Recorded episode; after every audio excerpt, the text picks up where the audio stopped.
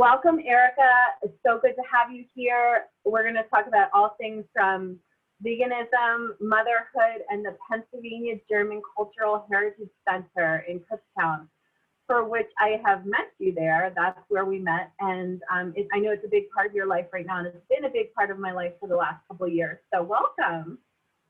Thank you. And um, I'm excited. I think I'm going into, I started um, at the Heritage Center doing an internship for Dr. Donner in the Pennsylvania German Oh. Studies minor. Um, and now I've been a student worker or associate there for um, two years. Uh, like I think I'm entering the third year. So it's pretty neat. That's incredible. Yeah. That's incredible. You're kind of on the trajectory of all the people that I know that have influenced me so much over there, being um, Amanda Richardson and Patrick Donmoyer and sort of all those fellows that have, uh, or people that have really influenced me. Yeah, they were the first ones that sort of like we, we started vending with and it was really powerful. So I have a lot of love for the Heritage Center and I didn't start off our interview kind of talking about um, well, first of all, the way we met, I guess we met center, right? Um, Because you were So, probably helping out I- while we were I think I uh, I met you at the folk festival in 2017, and I think Okay, that we met under the Heritage Center tent. Um, gotcha. and I had met everybody there because I was in the very very early planning stages of the exhibition, and I was Oh, doing yes. networking. Yes, I and- couldn't remember what year that was because I know last year I didn't really attend much because I was at home with my kids a lot. So it's like, what year did we get each other through the fest? And I think it might have been 2018 where we were sharing food. But sharing vegan food was definitely yeah. I'm pretty sure. And Rough. Yes, and um oh my goodness, I don't want to forget to tell the story of like so how I even not not only how I came to be a student in Kutztown, but how my family um first came to the folk festival. Uh so I found a picture from 1971 of my mother and my aunt at the Kutztown Folk Festival. And my family's Oh. from Baltimore, so I was surprised. And my mother told me a story about my grandfather wanting to take the family there because they heard Pennsylvania Dutch was just like Yiddish. And Yeah. so they wanted to go, they went. Um, so we have like these nostalgic photos of my mother and my aunt at the folk festival. and then my mother saw I, she's pretty sure it was Ivan Hoyt and Johnny Claypoole like vending there. And she was like this Oh. is amazing. I want to take my kids here sometime in the future. And then she ended up finding a job teaching there like years later. And i ended up going and becoming a student. And i remember being a child and going and seeing specifically going into the barn and seeing ivan hoyt's work. And uh, just like his the the distinct colorful contrast and his I- iconic work so i feel like my my kutztown or in life in general is kind of like a full circle experience you know That's for sure. I do know. Yeah, that's so funny too. It's so funny because you mentioned Baltimore, and I lived there for a couple years, and it was like a very cool moment in my life. Um, I guess I was like 20 or like 19 through 25 or so. Baltimore is a very 25 now so Yeah, yeah, it was really cool. It was very cool. So that's the only other place I've lived outside of Pennsylvania. that's But awesome. um, yeah, it was a really neat experience. Where in Baltimore are you from? Um, so my family is primary, primarily from like Pikesville area, Owings Mills, Pikesville. Yeah, so yeah. I'm that's also like I consider my my second home. But um, yeah, Wow. I've uh, I remember also we bonded. I want to say it was at a Heritage Center event because uh, I remember talking about the cultural sustainability at Goucher. And that was a grad program I was looking into, and it's kind of also Yeah. in our niche interests. Yeah. Yeah, that's super cool. I love that. So you are in the grad program now at Kutztown, though, correct? Yes, I'm uh, studying for Masters in Arts Administration. So, Oh, that's Um, so exciting. Yeah. yeah, I couldn't and I- remember. My memory's very bad, Erica. So well, it's it's like it's through art education and business, Yeah. but it's in the arts and crafts. So, um, it's Yes. uh, Dr. Romansky is my advisor, but um, I've I've been pretty like independent when it comes to like I still have been working on my Pennsylvania German um, research that I started in my undergrad stuff through my grad That's awesome. program. So that's been amazing. That's so cool. Yeah, I love that about Kutztown's grad program. I actually started as art ed and transferred to communication design. But under art ed, I had so much freedom to design my own, basically my own studies. And it was really cool because it gave me the time to do the research, but also getting the credit. That's really cool. I think that program started while I was still there and I was really excited about it. It's kind of really neat. That's very and I know, exciting. I know, um, I, so like, it's funny, I majored in anthropology in my undergrad, but my first real anthropology class was at a community college and I, I just didn't click with it. And then I took it at Kutztown and I clicked a lot. So, um, and I also think I saw an opportunity for the local folk studies.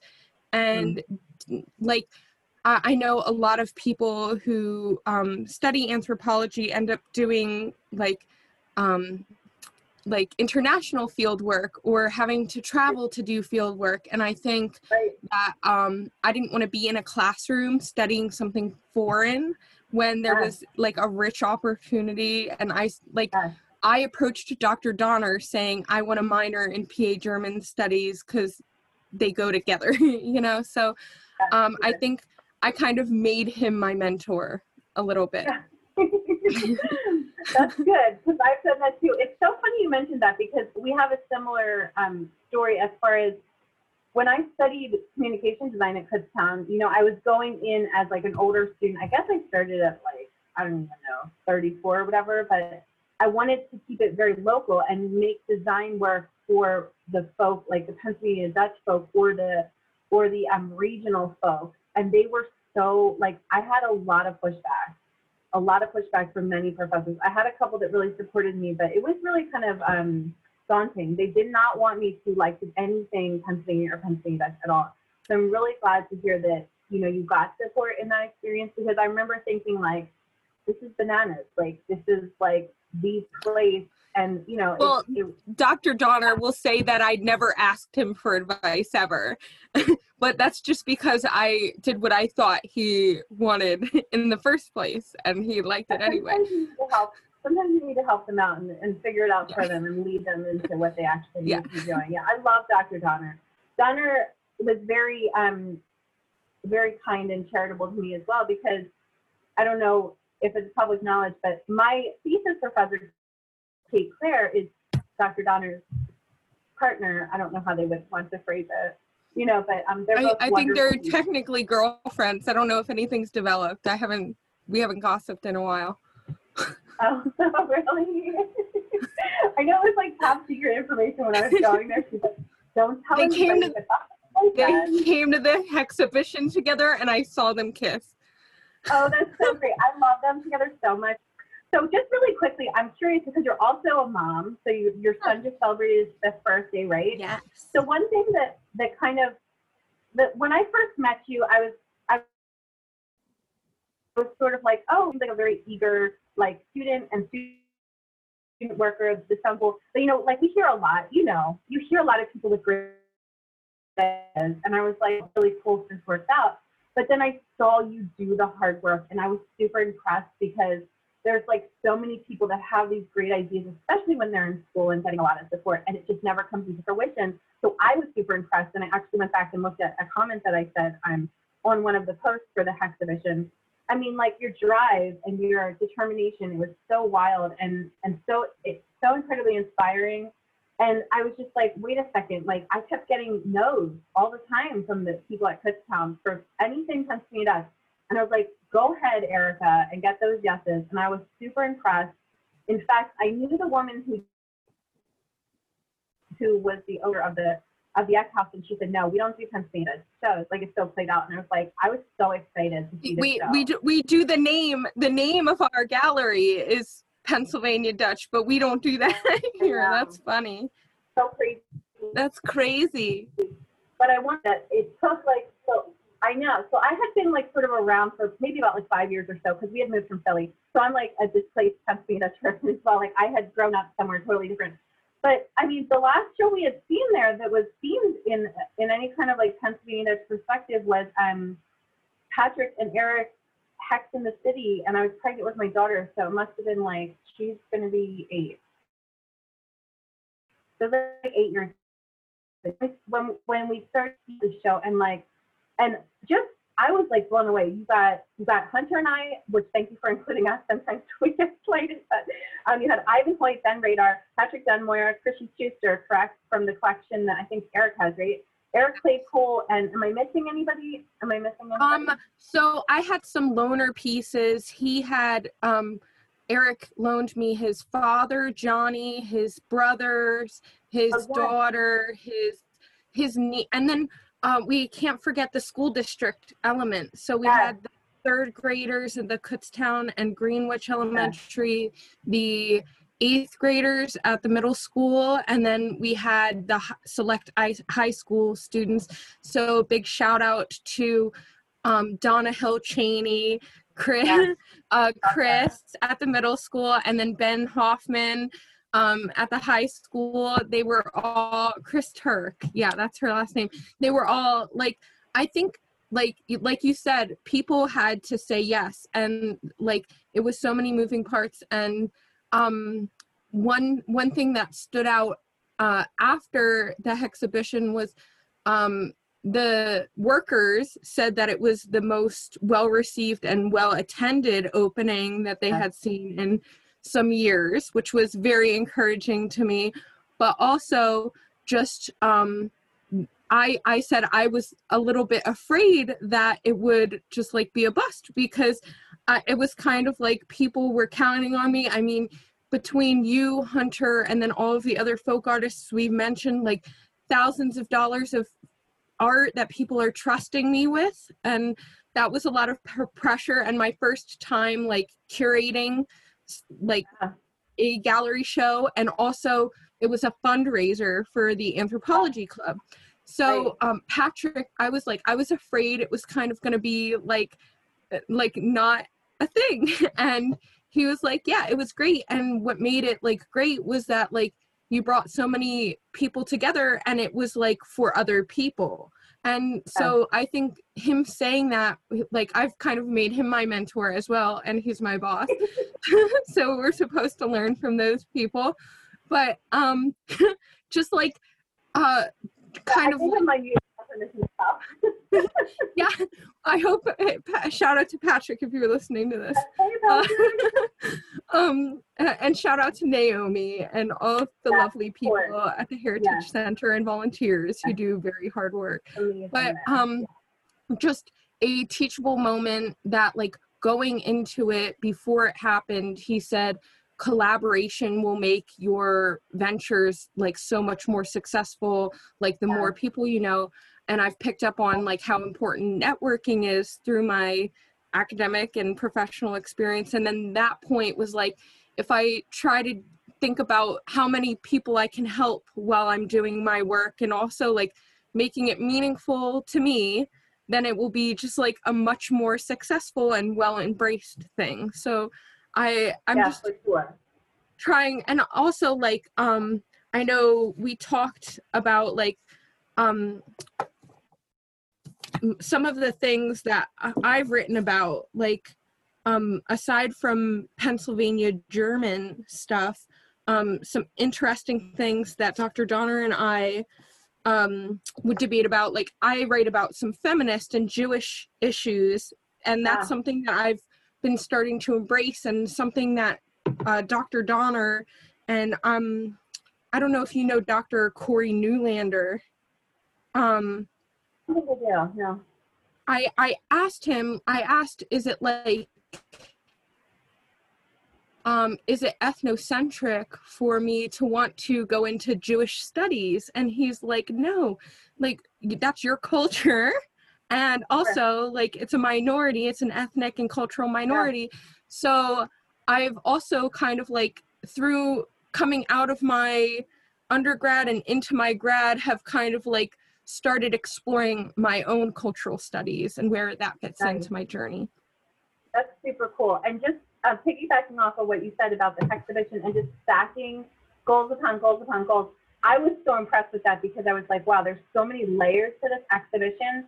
And being an art teacher, I was like, she's got the kids involved. Like I was super excited to see that. And and I know when you had first first exhibition in an email, you had mentioned that um, geez, where is it?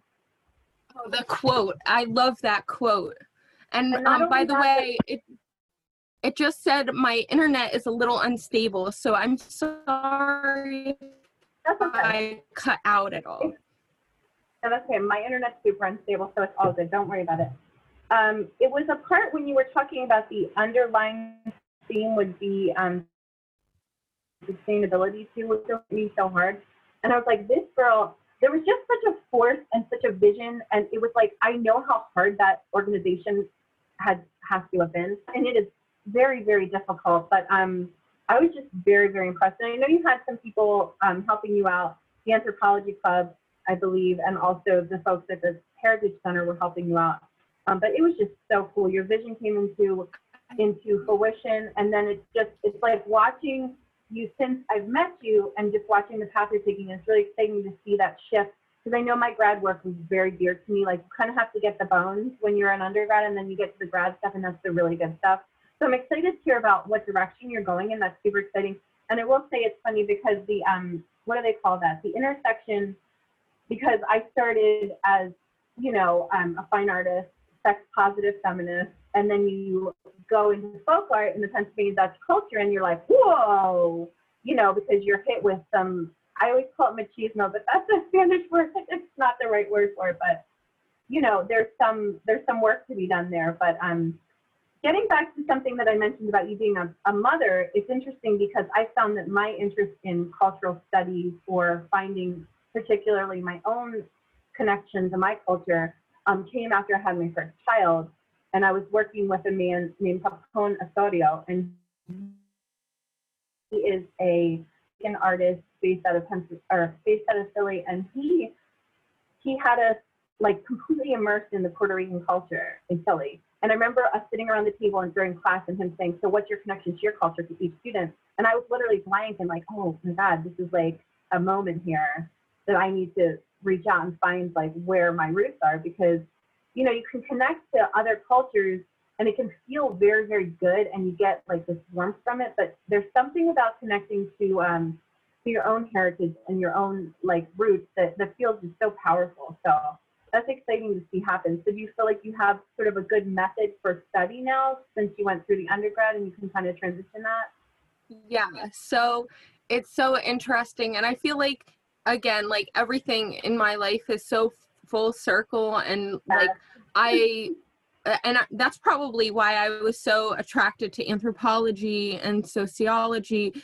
and just like finding those connections in the worldly holistic um, experience. And um, one thing I forgot to mention is that I've continued working with the anthropology and sociology department by supplemental instructing and tutoring for them. So um, I'm also an hourly employee for the university in that way. Um, and I, I find that that keeps me like, I, because I do have a strong interest in continuing the academic route. And um, I think so, so like I grew up attending uh, Hebrew school and shul and synagogue um, through Chabad in Reading, Pennsylvania, and I still take my son there. He's in the Hebrew school there. Um, so I've always had a strong sense of self and knowing that no matter what changes, I'm Jewish. But right like there's always pushback and i'm sure you're aware in rural pennsylvania um Yeah. even like um ethnic, cultural, religious diversity.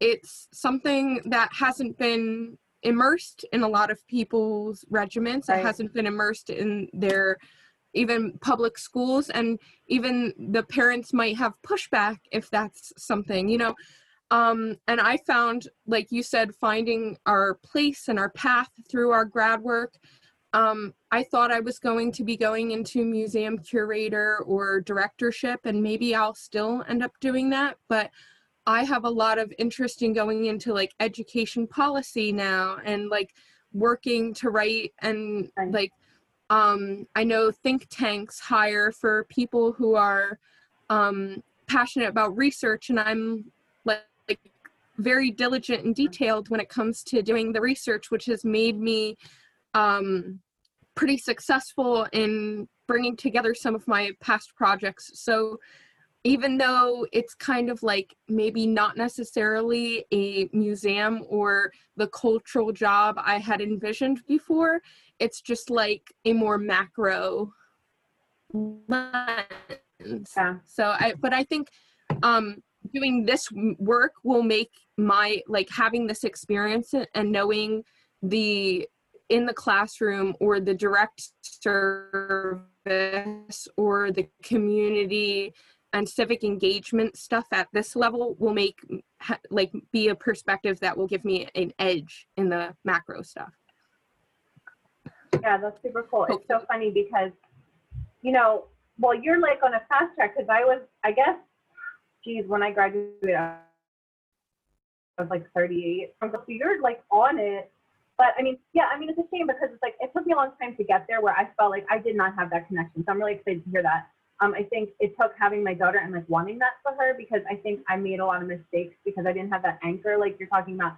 You always have your identity, like you always know no matter what happens, like you have that. I did not, I didn't feel that, and and I guess that's why I grabbed so hard for it. But um, what was I gonna say? It's interesting because um, I think I think what's really cool. Oh, I know what I was gonna say. One of my professors in art education said to us once, if you don't see the job you want, you gotta create it. You go out and you create that job. And I feel like that's sort of what you're talking about, and that's sort of what I've kind of done as well. And it's like, I feel. What is your sign? I'm curious. I'm a Pisces. I'm the last day of Pisces, Oh, Yeah, okay. March 20th. Yeah. You're very driven, and I was curious about that because a lot of people that I've been interviewing keep asking about astrology, and I haven't thought about it in a long time. It took me a very long time to get very focused too, but it seems like you have that in your personality. You're very focused, and you know I'm when you get yeah that. I, and i'm i'm afraid i feel like um like i'm driven by my dreams. Like i'll have a dream about something and then that will inspire my real life. So i like like i've had dreams about like before the exhibition and like patrick was giving me instructions to walk up a ladder and and no but they were like teaching me telepathy. And so like just like finding meaning and i think also just like um i'm may- maybe i come off as confident but i'm definitely an anxious person so Hello.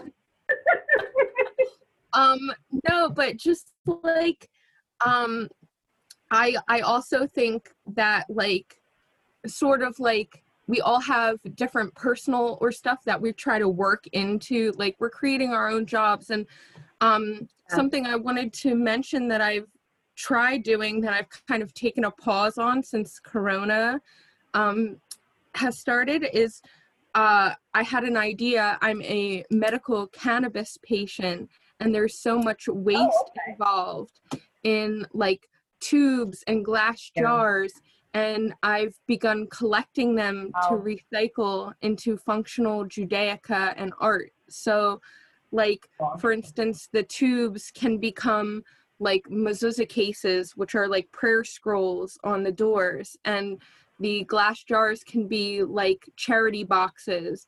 And like, I did a craft with my son and our friends, and we made the little triangles that some of the pods come in into little cookies for a holiday and they're shakers because that's part of Oh, the wow. cultural tradition so it's like cultural sustainability to another level, but also Yeah. like recycling and Yeah. my culture and me seeing like a environmental like we're vegans and i'm sure like you're vegan probably for ethical health but maybe also Yeah. like my environmental reasons so Yeah. it's just like i'm not sure where that will go but and hopefully i'll have more Right. time to work with that in the future but also i want to finish my work um, at the grad program and also keep doing work with the heritage center because there's Yeah. so much pumpernickel bill stuff it's Yeah. Well, it's funny, Eric. I'm a person that's sort of like you, except maybe a little less focused, but I don't know. But I guess what's the best, maybe I'm a little bit older than you, is like you're still, you planted that seed and it's still in your garden. You may not be able to give it the attention it needs now, but it's still there and you will be able to come back to it. There are things that I planted, I don't know, 15 years ago that I can come back to and it's very exciting still. So don't forget, you know, you can't, you can't take care of all of the garden all at once sometimes. One plant like your grad program needs all the attention but that seed is still there and it's very exciting because you have so much time. You have your whole life ahead of you, you know, it's very i keep for i keep forgetting i'm not grown. You're surrounded by probably so many older people. It's funny i have a friend my friend dylan he went to grad school with me but he was 10 years younger than me. And i was like he just went right from just like you went right from undergrad right to grad. And and i was like wow like it was so neat to have his perspective. But it was also like a reminder like look you have so much more time than we do. Like that 10 years so much has happened. Like you're gonna have so much like incredible stuff to do. And if you just keep, you know like not talking the garden thing but i mean it's very exciting to hear about that because I feel the same way as you. And, and what happens to me though is there's a tension between the things that I'm interested in. So it's like I grew up very punk rock scene, riot girl, like super like sex positive feminist, I call myself because, you know, there's all kinds of feminists that uh and, I, know, not like, down with those- the I'm not down with the TERFs and the and the surfs. No. No. I'm just like, leave me alone. I like sex a lot. no, I'm just kidding. No, but that's like a really old lady thing to say, sex positive feminist. But um, you know, it's funny because where the things cross each other, um, sometimes there's a lot of tension there for me, and I just have gotten to a point where I'm like, you know, Patrick and I have a, had a lot of conversations because he and I age, and we grew up very similarly. Like he has this big punk rock background, you know, and um, we'll get into this conversation on how it's so hard to navigate. And I always say to him, like Patrick, you do it so like flawlessly, how you how you walk the tightrope between these people and these people, and like how they could like really butt heads. And I just like I just have a hard time with that still. I no, modes. I'm I I in the corner or like talking my face off. Um, well, no, I'm completely there. And I had a conversation with him probably about like the same thing. Like, I Yeah. don't want to necessarily compartmentalize everything. Right. Like, why can't we just ep- lay it all out there? And Yeah. I, uh, but also, uh, he's my boss, and I think that that's good advice to be able to compartmentalize things. Um, like if and when it's appropriate, but So, yeah, to- also like it's hard. yeah things are changing thing like societal standards are Yeah. blooming and if we're afraid to like put ourselves out there in certain ways like i like my bosses know i'm a medical cannabis patient and maybe five years ago i would have not told my bosses even a year ago i didn't right. but dr donner said green judaica is a good idea you should start that so i started it and Yeah. you know so It's like really we yeah, we and have to be open yeah Yeah, I mean, things definitely are changing, and it's like you don't have too much of those interactions that really like push you back. But I've just had just enough of them that I got to a point where I was, I was literally, I only come into Kutztown for the Heritage Center at this point because I'm just like, I can't. It's just, it's such, it's such a strange place because it's like we're all like these super liberal professors like live and and raise their families and and teach and then you have all these super old folks that are very cool and awesome and then you have like old school folks that are not as cool and awesome and then you have all these young people running around it's just so interesting it's just a a really interesting some of place. some of the young people are like peace love and happiness and Yeah. here we're growing our organic produce and some of the young Yeah. people are like get, the f off my lawn or i'm gonna shoot Yeah. you with my ar 40 cents yeah, like, exactly, exactly. Yeah, yeah. It's like um I mean, like I've talked about it before with people. It's a culture shock for me because I grew up near Philly, super diverse community, and my mom took us there because she grew up here on purpose for that reason. And then coming here as an adult, it's kind of weird because it's like, oh, like I never experienced this kind of like, um, I mean, you know, you know, I've experienced a lot of stuff, but it's just a different kind of cultural experience for me. Although it's changing, which is very good news, but I think what you mentioned about compartmentalizing is very important. Knowing, I, I'll go back to like what one of my son's therapists said. It's like you choose your battles, but the ones you choose, you need to win. And I will say that 100% about what you're going to stand for and what you're going to be. Because I, I always talk about I don't lay everything out there because um, if I put out like my politics and, and my religious beliefs, it could it could affect my business. To be honest with you, you know, and it's really difficult um, because I have collectors from all different backgrounds. But there are certain things that are just absolutely no go, and I'm like drawing the line in sand, and I will fight, and I will win that fight, and you're just not going to get me to back off. So I mean, I think you have to decide what are your things that are just like, you know, they talk about ethical design, the same thing with any kind of any kind of um, any kind of work that you do, you need to do it with your ethical compass and what you feel like is a no-go, absolutely. But that's really exciting to hear that you can share that information with people and there's not like this judgment because I think that shows the growth in our society and it's, it's good news. well and i think i think my openness to share it goes with some time so maybe people uh uh conceptions about what that means is different based on their history with me or their uh view of me and my work like um and like they see that i'm able to follow through and do meaningful work and also like be on time Right. go you know um but and kind of like combat and that's the other thing like combating the stig- stigma not only like within the professional world but even um just like within like judaism as a religion within um the jewish culture um there's a certain stigma about cannabis just based on the recreational use and just reintroducing and reorienting to the people this idea like this is a medicine or this is something that can be used instead of something else or this can be dosed individually Sure. instead of and, and so just um the way we and i think that's something also that ha, the grad program um in arts administration has helped me with like um we talk a lot about civic engagement and just like you said ethical design and stuff and so when we the way we frame things is really important and so like sometimes Mhm. like this is Yeah. a place where we have something to speak or this is an issue that impacts us uh, enough personally that we feel like we can take it on ourselves but also at times where it's just like right. Um, taking a step back or reevaluating or also making a decision that this isn't something that I can interweave into my business or profession or yeah. Right. yeah It's funny because um, you know, there's another really good quote that I kind of try and live by. It's like, I don't reason with unreasonable people. And I think that's from Tyler Perry, I think.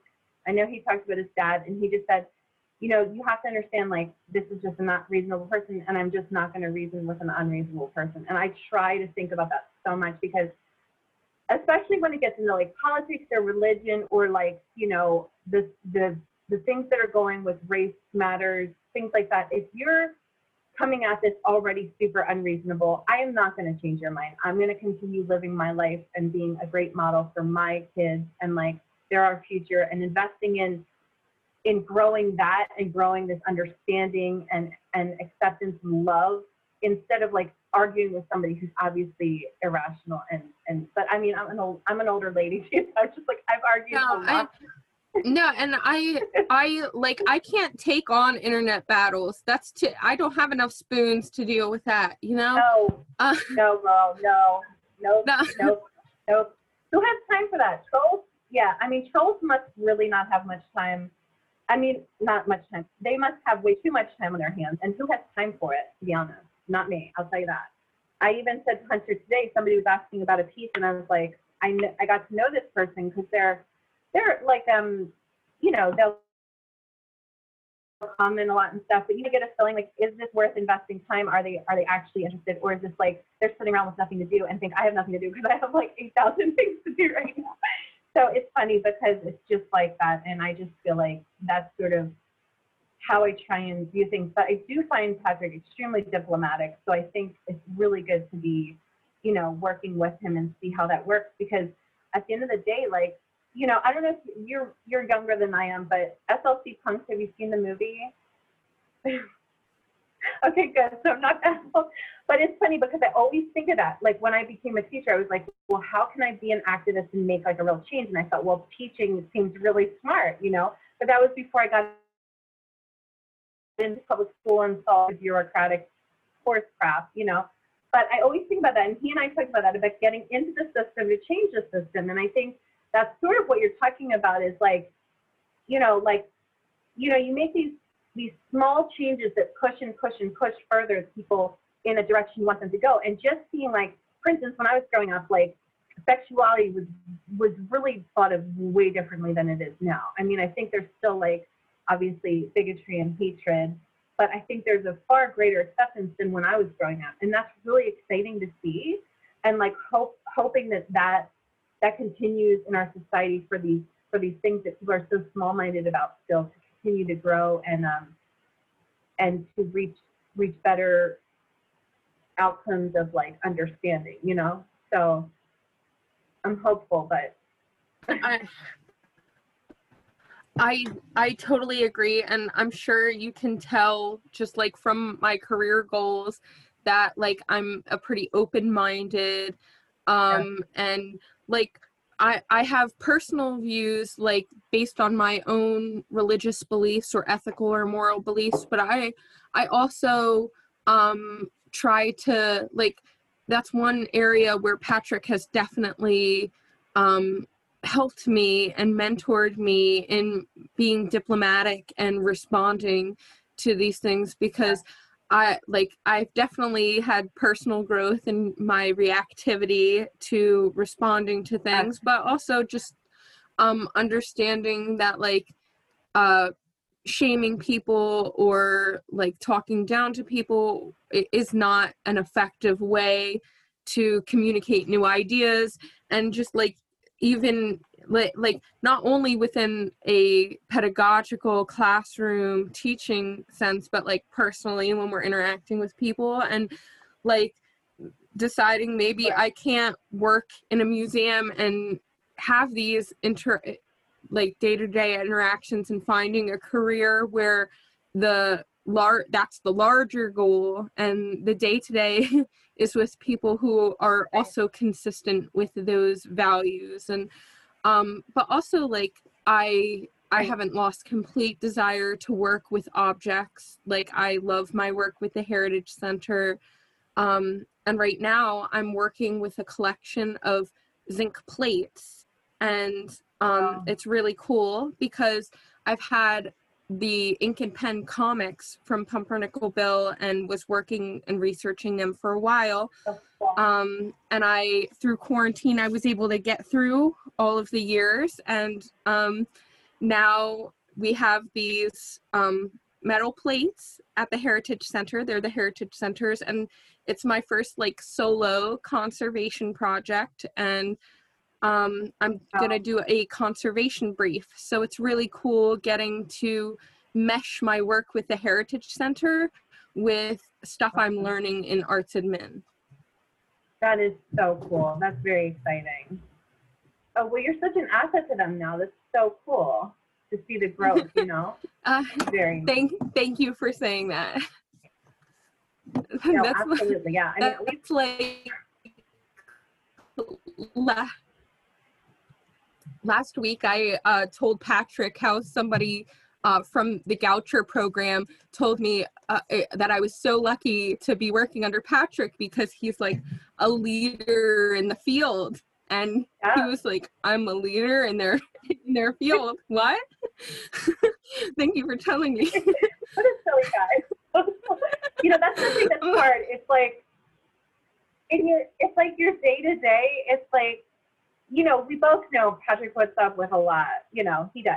He puts up with a lot. And it's very hard. Not only not only does he navigate between the community and like people visiting, but he's also navigating all the professors and in the school wants from him. It's not like you guys are singularly your own entity. You work with the school as well, and all these different programs and folk fest and all these things, things going. But and for some reason it's the academic division or something yeah, it's crazy. It's crazy. Yeah. But I do think sometimes you forget like your accomplishments, and I'll do that sometimes, and I'll be like, I'll be taken back if somebody like it actually kind of freaks me out. But I'm a super introvert. I don't think Patrick's quite like that. But I'll be like, wow, this is like, what are you talking? But then just, I think with Patrick, he runs at a fast speed too. And it's like you're just going forward, forward, forward, forward. And it's like you forget like all this incredible work he's done. And just knowing him for as long as I have, I've seen such a huge change and and such incredible growth at the Heritage Center because when we started going there, I guess Henrietta was just born, so eight years ago, right? So like there's some shifts in like people had come and gone, but what I saw he and Amanda and then he and Naomi do with the Heritage Center is incredible and it's become this really great place for people to go and visit. And it's both encouraging to contemporary people that know nothing about the heritage or the heritage, about the culture or um, the regional context. Like anybody can go there and learn so much and it's so welcoming and so so encouraging to everyone. And uh, I just love, love the center so much. But I think what he's he's done an incredible amount of work to, to get it to that point. Um, we weren't really around for before that, but I've just heard things about, you know, it was it was kind of like falling apart and the the the university was thinking about like kind of cutting it off, which is really sad. So I'm really glad Well, to I- see. I think the real turning point was um, it had always been an academic component, like with Yeah. and like connection to the folk festival, and really um, made the integrated academic experience and like continued that. And Right. um, I think something that Patrick did. Um, I I I know Dave Valuska um, was a big part in getting the Heritage Center going, and he had a more historical perspective, which is uh, almost essential to setting up like a um, heritage center or historical society or any museum. You have to have a background in history and investigate. But um, I know Don Yoder was the father of American folk life studies, and so folk life kind of branched off between history and folklore and and then made it more like an anthropological thing thing. So I think really uh, having Patrick become a, the director allowed the folk life studies to really come through, and now they're um, continuing doing the historical stuff and the preservation, but also like figuring out new ways to engage. And so I think Yeah. having that like um, it was like a turning point and kind of like somebody also who's passionate and maybe like I know the university probably saw him as an asset and a, potentially somebody who would grow with them. So I think that's definitely what's happened. Yeah. I mean, yeah, it's hard because I'm really grateful that they did. So grateful for that. And I'm grateful that you're getting the support you need. And I really wish there would have been some more potential for communication design departments to work with the Pennsylvania German Studies. And I hope I'm hopeful for that. But I've always said, and I said this to Patrick a million times, like, why is there not a folk art program? Like even just one class I would in this department, it would be so incredible. I know you I- probably I feel the think same that- It's so yeah. silly. It's so incredible. Well, and and so like that's kind of like where my thoughts are. Like I I see Pennsylvania German culture like so going back to the exhibition thing. um Yeah. like it was so successful and uh so many people had so many different things that they got out of it like the anthropology club we raised like $300 which was a big deal for that semester and used to buy things for the club or Right. save for the club and um then we had the student the anthropology students who I offered the experience to like sit and go guide or help hang the work, which is like um, the anthropology professors acknowledged this is experience that is meaningful if you want to work at an art gallery or a museum in the future.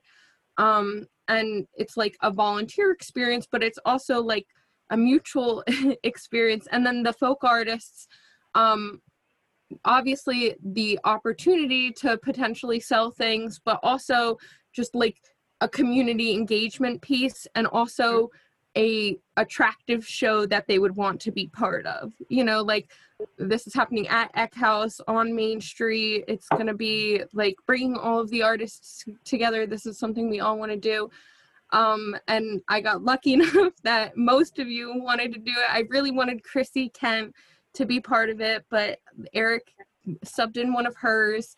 Uh, and I know she she only does it on the side um, and kind of maybe took a break. So I know that influenced um, that. And then um, I think also the school district just wanting, we went also, the anthropology students went into the school with me and we delivered the middle school um, a series of uh, like it was basically like a presentation and then a little quiz to open up the activity and they actually painted on recycled um, vinyl records. So it was just yeah it was it was like a layer and chris turk suggested the idea and i was like Okay. yes.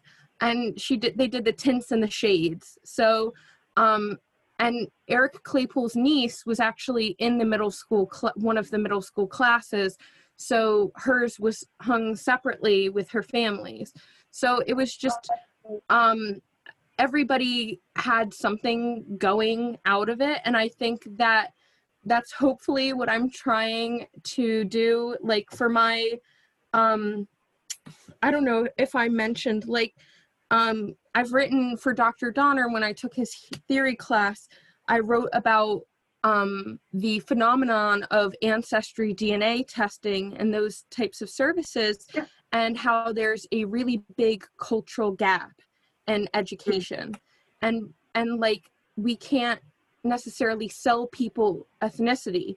We have to like Mm. sell people the test, and they can take the test, but we also have to contextualize that and give more information Right, because right. like for instance you and hunter you all have connections to your cultural identity and there are also resources around that you're actively Yeah. engaging with like um the heritage center the folk festival or even even just like any you know the plethora of, of historical societies around here um but the average person who might not know their family history or who might have like all of these breakdowns and then choose to like pick up the most they might not necessarily even know how to interpret the DNA test, let Yeah. alone the culture and cultural rifts and cultural, like, uh, you know, it's just based on populations that we were reflecting from from before so the best is actually using written records which like the heritage center has the genealogical library which is like a very big asset at the heritage center and also a very attractive thing for people who are looking to explore their studies and have more like concrete evidence and who might not want to pay for like um ancestry or newspapers.com or do Yeah. all of the work themselves so i think um part of my passion for wanting to go into um like education policy is like also like how can we make sure that companies or um, services that are like capitalizing on culture giving people reliable information or giving them all of the information rather than selective bits. Yeah, that's super powerful. That that's so funny. That's very powerful. And when I was going to school for art education, I was a Tyler, so I graduated 2011. Um, there was a lot of emphasis during my time going to school, which I went to school for like 10 years on and off, but um, there was a lot of emphasis on um, what the heck did they call it? Um, just multi, oh, I know what it was, multicultural education, right? So multicultural art education. But the thing that always frustrated me, Erica,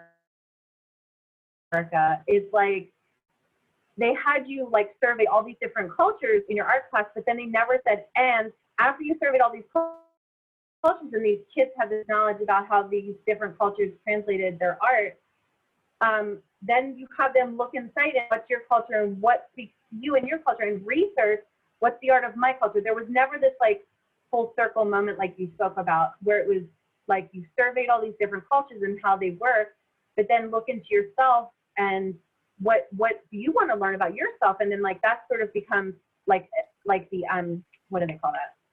Oh i'm blanking. But anyway that becomes like the thread to carry you forward and sort of make more connections. So i think that's a really good point. and i've never done the ancestry dna thing because i'm like a conspiracy theorist. Like no thank no you. no it belongs to the mormon church. You you you will pay the mormon church to take your dna i am not Well, giving the mormon church my dna No, honey, uh-uh, nope. I don't want to have a little Rachel walking No. around in Utah somewhere. But no, I think it's really, it's really valuable because I always said, like when I was doing the books and stuff, and I would do a school visit, I would say like, this is just sort of a model or a map of like how I saw that I wanted to learn more about this culture, and I went and did research. But you can use it in any culture you're in.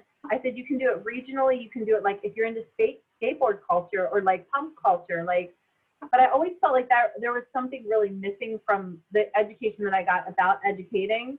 And I think that's a really good point in that like you need to give context and you need to give people the tools. Like here's a map or a template for how you can connect to your culture or this culture that you're interested in. Like here's how you can find information because it's really fascinating that you say that. Like I'm half Pennsylvania Dutch and half Welsh, so I don't know anything about my Welsh side because I don't live near Wales. It's very hard to to connect to that. Um, but yeah, I mean, a lot of people aren't necessarily this lucky to be in the region where their people had been for a very long time, which is really incredible. And I know how valuable lucky we are for it. I think that's a great point. I mean, I love to hear that you're getting into education because I think what I saw, I guess what really um, was powerful for me was to see all those different layers that you were hitting. Like it was like this sandwich stacked. It wasn't just like it could have just been the exhibition and it was all these incredible artists put together in one room. That and it could have been the end of that, and that was it, and it was incredible, right? But you added all these different layers and you kept building upon it because there was so much room for extension and growth in the experience, and I think really powerful in that way. And I applaud you, and I appreciate it so much. And sorry it's taking me so long to get this together, but I really wanted to include this in the book that I'm writing because at the very end, it's all about where are we going from here. And I think the experience of the exhibition is a really good example of the growth in learning about culture and sharing culture and also learning um, how it's changing with the folk as well, contemporary folk, and how their needs are very different from what or maybe the uh, folk, the folk life society. Am I saying? Well, it's changed a and- lot. No, and um no, I just thought because um I definitely agree that like um I've written also beyond just on the ancestry DNA, I've written about diversity objectives and multicultural learning outcomes from an anthropological perspective um, within like pedagogy and education. Um, and Dr. Donner really um, would challenge me sometimes and make me think. And also, I enjoy being challenged because it also trains me to defend my points better. Um, but basically, Oh, yeah. I, I had written about uh, why public education needs diversity objectives and multicultural learning outcomes, but that there are a plethora of resources and people within cultures who can be spokespersons from their own cultures and like it's not always appropriate for just one teacher to be the voice of the cultures or all all Right. people Yeah. and not even one Yeah. person from a culture can be that voice so um he would he Yeah. asked me like uh what do you do how do you force diversity or education about diversity into non-diverse populations and i said well beyond the fact that non-diverse populations are probably in the most need of this training i think diverse Yes. populations is different than diversity objectives and that multicultural learning outcomes Yes. should be considering the diverse population and the diverse objectives because like if we're only teaching about diversity where diversity is present then there's still pockets and gaps of information and so i think that's why it's like a Right. public issue not just like a population by population issue and then i also wrote down jcc because it reminds me of a um, cross-cultural program that the a woman from my synagogue overheard me telling a man about the exhibition and said, Oh my goodness, our seniors would love a program like that. Can you modify it for them? So I took some of uh, Jen Schlegel's honor students and we volunteered for their friendship circle and we presented about the cultural, it was basically cultural comparisons, Pennsylvania German studies versus Eastern European Jewish studies. And so um, we had um, Wow. yeah, we had a little program and it was fun. And we also talked about just like symbolism within cultures and how their language, symbols, um, and even just like artistic motifs that are shared between them. Because you know what's so fascinating too, Erica, is you're probably teaching teaching Dr. Donner a lot too, just by working with you. And you never have to stop learning or or evolving or expanding. Um, and every person that you interact with can help you grow, you know. And I think I bet you he's as well learning so much from you too, because it's good to have those little, especially with somebody that can handle it, those little tensions where you where you work something out together, and then yeah, getting really good at being able to defend your position. That was a really big part of grad school. And I'm a person with very high anxiety, and it was very difficult for me to have to de- defend myself constantly. But it did definitely have a huge impact on my confidence, and also just, you know, feeling like like I deserve a, you know, a soapbox. Oh, no. Patrick and Patrick and I have talked a lot uh, at length about imposter syndrome and Yeah. like how how real it is and like even though Yeah. we have uh, accomplishments and successes like beautiful children like he he's a great writer my writing is pretty good you know like sometimes you just you you feel like you don't have experience and i i think that's when the mentors around us Yeah.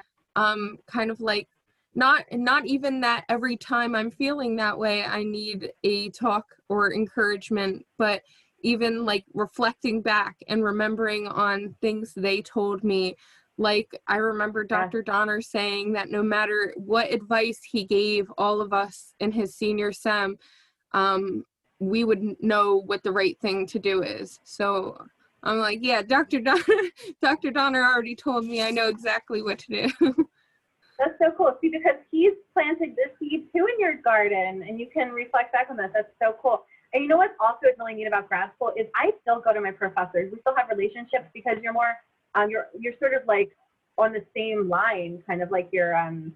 There's not this hierarchy anymore, and they're talking to you like you're an equal, and your ideas are valuable to them as well. And I still go to them sometimes because it was hard. I'll tell you, like when grad school was over, I was like, oh my God, nobody's telling me what to do. I don't have like, because I was, I had a very hard time organizing um, and, and setting a goal and seeing it through in general in my life. But um, I would have a lot of different pots going. But that's one thing that was really neat about grad school. It helped me with focus, but they're still there and they still want to support you, which is really nice. So you'll probably have a lifelong relationship with Dr. Donner and Patrick, you know, no matter where you end up going, which is really neat because they're both incredible people and very, very giving and charitable.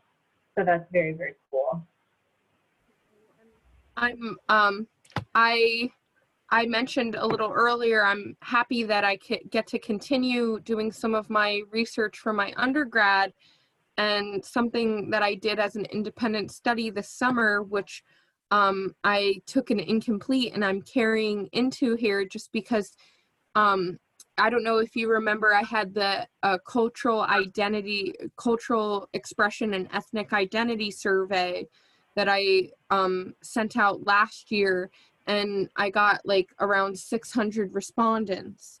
So oh. it was super intense, but also it's enough ethnographic data to support an independent study and i don't know if i'm going to do the thesis. I might just do the grad seminar because i don't want to get tied up in graduation. Um, and the research is there you know? Uh, and the way i framed it is that i'm writing it as if i'm presenting a article for submission to a journal of research. So oh, um, awesome hopefully once I finish the um, study, uh, which I'm going to spend a lot of more time. I was supposed to have a timeline t- closer to October, but I feel like giving, because when we're working with cultural studies, especially, there are people uh, involved, especially all of the people who took the time. And I don't want to only include part of the sample when I have right. all of this data. So I know it's worth the extra time and effort to like carry it out and do because I think um like you said you've seen me kind of like really follow through with things and I think that's the one thing when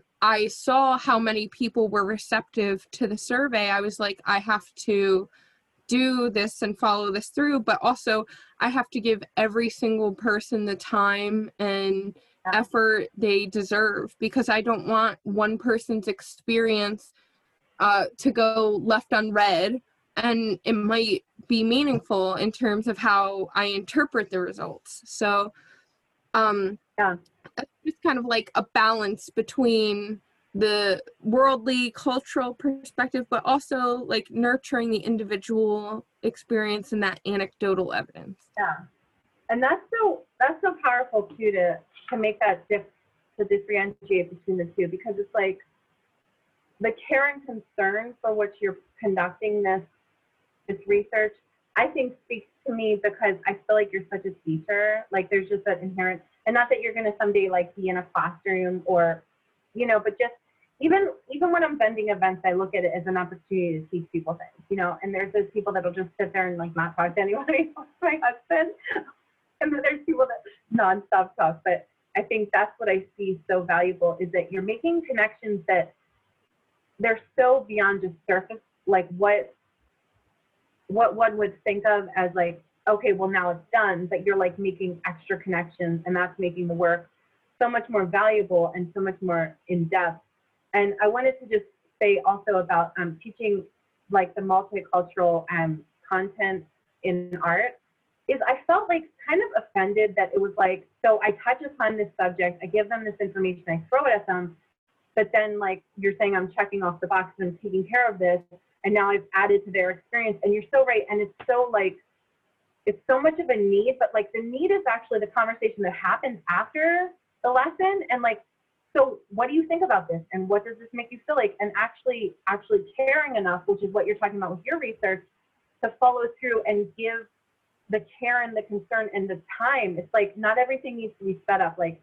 as differential education. Yeah. Exactly. And that always really bothered me because i'm like okay so it was more public school not their their their curriculum not as much um, the art education curriculum that i was taught but like, okay, so you're doing one month for um, like for African American studies, you know, Black History Month is one month, and then you get to check that off, and then Women's History Month is one month, and you get to check that off, and then like you'll like throw in like a song about Hanukkah with the Chris with the Christmas songs, and like these are not the ways these things need to be approached and like absorbed because I'm frustrated as a public school mom, but also having taught in public school you know, this is not helping my kids connect to this culture or this experience. Like you're just throwing this stuff and like checking it off like a very politically correct, like, okay, we've done this work now. But it's really so fake and, you know, so fraudulent, really.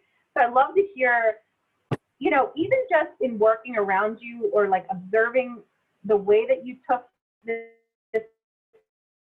and took the time with it, people, you're teaching them that that extra time was valuable, you know, and I that's a really great lesson because I think at the end of the day, like people just need to slow down and like be able to, even with my kids, you know, even in a little mini lesson, everything's just set up and it's just so frustrating. It's like they can pretend that they get it and move on. And that's all the teacher like looks for. But you know, do they really get it? No. yeah no well i i love that you said that they pretend that they get it and i i think Yeah. Cultural studies is like we we teach it they pretend they get it or they pretend that they care and then we move on Yeah. but also i think um the way it's done now is a disservice to the cultures we're trying to teach Yeah. about because Yeah. it gives people with maybe certain privileges license to use those ideas or use those motifs again without the context and i this is a point that i uh, argued not so much with dr donner but with some of my other uh, colleagues in undergrad was um, everybody viewing so like i like to make a distinction between cultural appreciation cultural appropriation versus cultural misappropriation.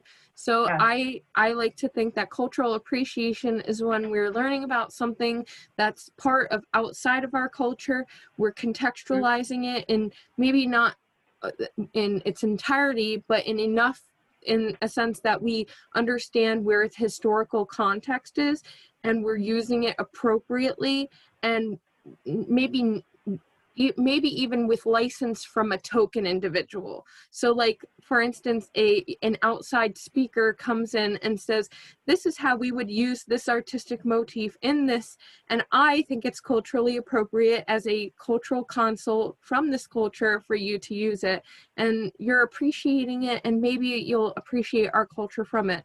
Then i feel like cultural appropriation is like okay we're taking this culture out of context and using it in a new way and maybe it's educational partly but we're not really consulting people about it. And then cultural misappropriation is like we're stealing somebody's traditional idea and we're capitalizing off of it.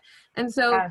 as like a social scientist i feel like i'm able to like compartmentalize these three different ideas into like something that is like based on intent and care you know? Like where are we Yeah. genuine about what we're doing? And i think it's encouraging to also hear another like professional and educator also feel like there's something uncomfortable with the way that multicultural studies is being done now. Yeah, and I think when you said that about looking into, um, I forget what you called it, but like basically rewriting the way that we're teaching this stuff, it, it spoke so intensely to me because going from, you know, undergrad studying and wanting to teach kids about art and these incredible artists to actually seeing how it's actually doing it in the classroom and how it's actually being presented and actually being just thrown at them, it's so disheartening. And there's, and I keep saying to my husband, you know, COVID has done a lot of awful, awful things. But one thing that I think that it's done that's going to be a positive thing is this the damn education system needed a shakeup. I mean, it needed to be revised. I'm afraid that what's going to happen is when this is kind of rolled over, it's just going to go back to the way it was. And I, I really hope not because there's been a mass exodus as far as our personal, um, um, our actual um, school district. A lot of people have gone to cyber charter because they're very frustrated with the situation. But it was so hard for me, and I actually had to leave the position because I was just like, I can't teach kids like this. I can't, I can't like fake this, and it just felt so disingenuous. And you know, it's just, it's hard. It's hard to watch my own kids go through it. So I'm really excited to hear about the work you're doing, Erica, and that's very. It's so encouraging to know that it's on somebody's radar and that I'm not the only one that saw this. And, and I didn't have the words for it, and you speak about it so eloquently. I just knew the feeling, and I knew like this feels so disgusting, and like it just feels like it's it's more offensive than it is like helpful, and it just felt and I never really followed through with it. I kind of, you know, I in Philly, so I taught in a really, really awful, like, an awful neighborhood that was so stricken with poverty. And it was like these kids had never had art class. They're seventh and eighth graders. We had no supplies, and I'm like, you're telling me you want me to teach them X, Y, and Z. So I didn't. I just said, what do you guys want to do in art? Like, what speaks to you? Like, what can we do that will really get you excited? Because they had had zero experience. So I'm gonna go in there with like with like my favorite artist Frida and be like telling them all about Frida and stuff. And it's just like I think I wish I would see education where they're meeting kids first starting with like their cultural experience perhaps like regionally or like you know in some kind of like very tactile like like something that they can really connect to very palpably and then like moving on from there and it should be like a step system but right now it's just such a mess like let's well it's it's funny everywhere else in because yeah, it, it's funny because you said like the first approach should be asking kids where they're at and what where they are. And um, i found that being taught um, from an anthropological perspective our easiest way to access cultural studies is to meet people where they already are and my perspective when i'm writing about diversity objectives and multicultural learning outcomes is that anthropology was a discipline that historically oppressed and marginalized groups of people and and cultures and was historically like oppressive. And now it's a discipline that has um, worked up social theory and is able to name problems and identify these gaps and it owes it back to the yeah um, communities to it like and so that's why i feel like i'm not necessarily like i'm probably not going to continue in for a phd in anthropology but um, having an anthropological background definitely gave me a cultural Right. lens when i look at the Yeah. world and that's something i'm learning about like the cultural political and the bureaucratic lens i'm learning about in one of my business classes now. So it's it's nice being able so to cool. use this is the the info. framework. Yeah it's like the Yeah. framework that you see everything through. Like for example because of my education like i see everything through design and like aesthetic framework everything. Like everything's visual like everything. Okay so you're giving me this math information i have to teach my kids. Well we're going to make a chart and make it visual it's so fascinating but one thing i wanted to also say quickly just about education is it was very hard and i think our school district's doing a good job and i've both had my kids at private school I did a lot of like work with them at home and then they're back in public. I found it really disheartening and I think they were probably being told, if I know enough about the public school system, not to talk about this with the kids. Like keep it, there's like a person, one person at our school that's in charge of social emotional education.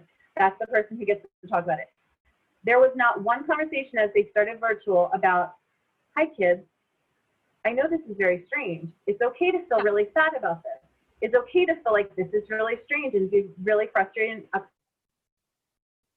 and all these feelings are okay. And how are you feeling? Not one damn time. And I was like, literally, what is going on? Because my, like, I'm such a teacher at heart that I was just like looking at all these kids and being like, and in my head, like visually, I'm and spinning, spinning. All of these children experiencing this and not being asked, like, or being told, because maybe they're not getting it home. Pr- pretty sure, most likely, they're not getting it home parents are flustered and want to get them their best education. That's all they care about.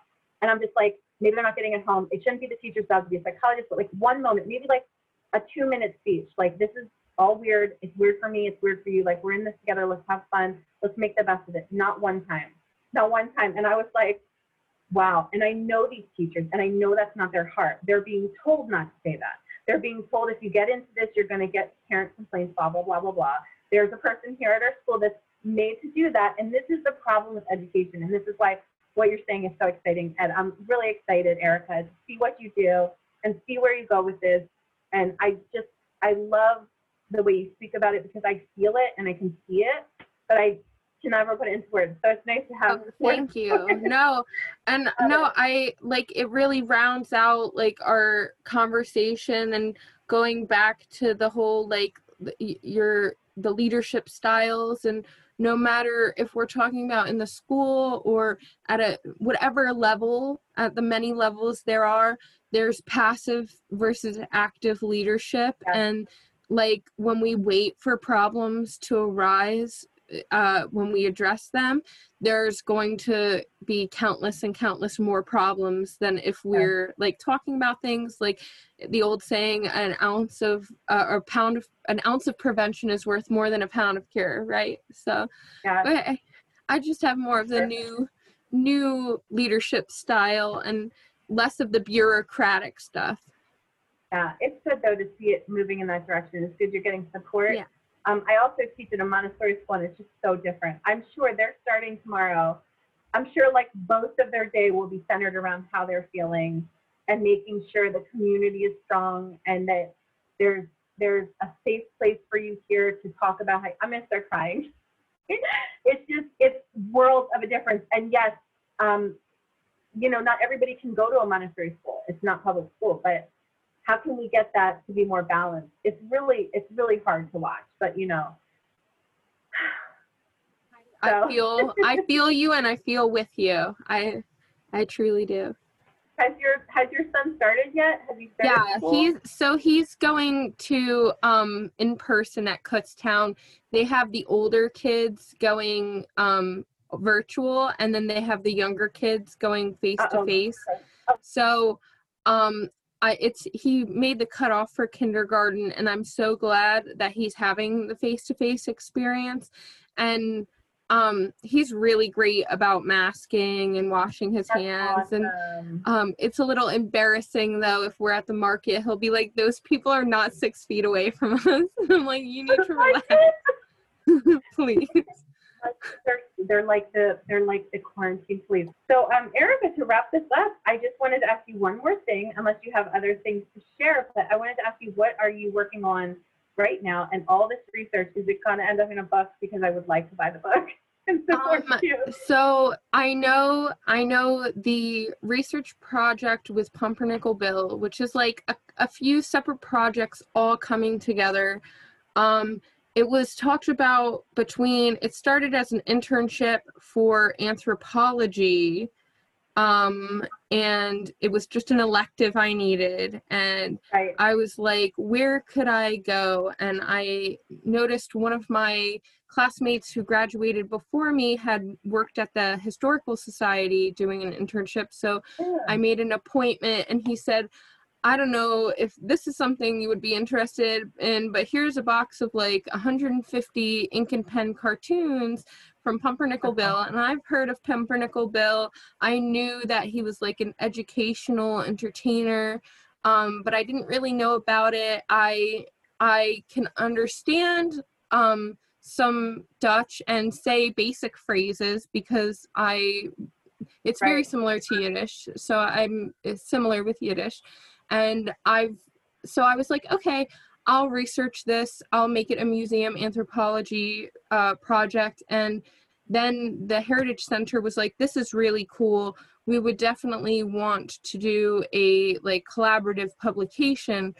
Um, I'm Oh. sure you know they're working on the Milton Hill book now. So that that'll be done in the next annual publication. So I'm not sure whether or not it'll be a physical publication or Patrick has discussed because it's not only just the ink and pen cartoons, but then last summer he acquired from Pumpernickle Bill's house. I don't know how many hands in between, but um, the original zinc and tag intaglio plates. So um, I have there's 1,200 of them.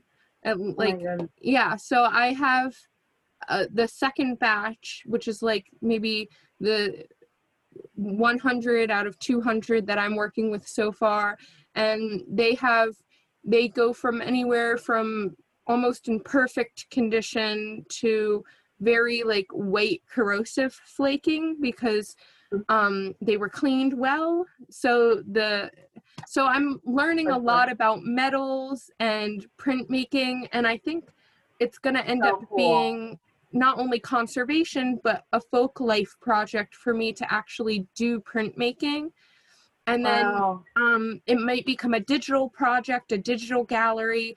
Um, we'll remember that every plate corresponds to an article that Pumpernickle published in uh, the morning call. So I might uh, do a day by, and I don't know if I'll be, um, if I'll be, I don't know how long it'll take because it's definitely a long process.